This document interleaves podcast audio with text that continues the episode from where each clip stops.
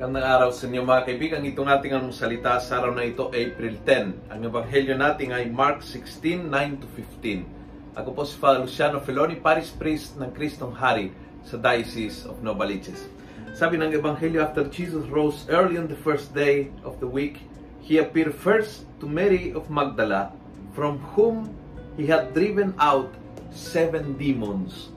So, ito si Maria Magdalena, ay inalihan noon ng pitong demonyo. Hindi po tayo sure kung ito ay uh, ang tinutukoy nito ay malalim at matinding kasalanan. Hindi po natin alam kung ito ay isang karamdaman, uh, kung siya ay inalihan lang ng demonyo. Hindi po natin sure kung ano pang eksaktong kabuluhan ng inalihan ng pitong demonyo. But yung, yung sigurado is, noon, nasa kamay siya ng mga demonyo. Ngayon, nasa kamay siya ng Panginoon at siya ang unang nakakita ng resurrection. Kaya, huwag kang mawala ng pag-asa.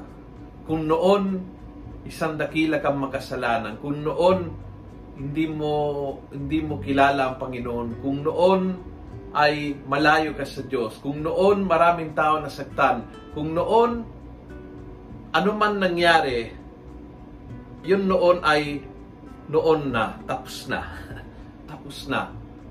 But yung ngayon, ay pwede kang maging saksi ni Jesus. Yung ngayon, pwede kang ikaw ay maging uh, very close sa kanyang puso tulad ni Maria Magdalena.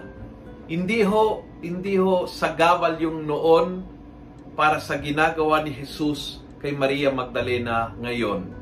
Actually, siya ang dahilan kung bakit natanggal yung sagabal ng pitong demonyo at nakaroon ng panibagong buhay si Maria Magdalena. At yung nangyari kay Maria Magdalena ay pwedeng-pwedeng mangyari sa iyo at sa akin at sa ating lahat.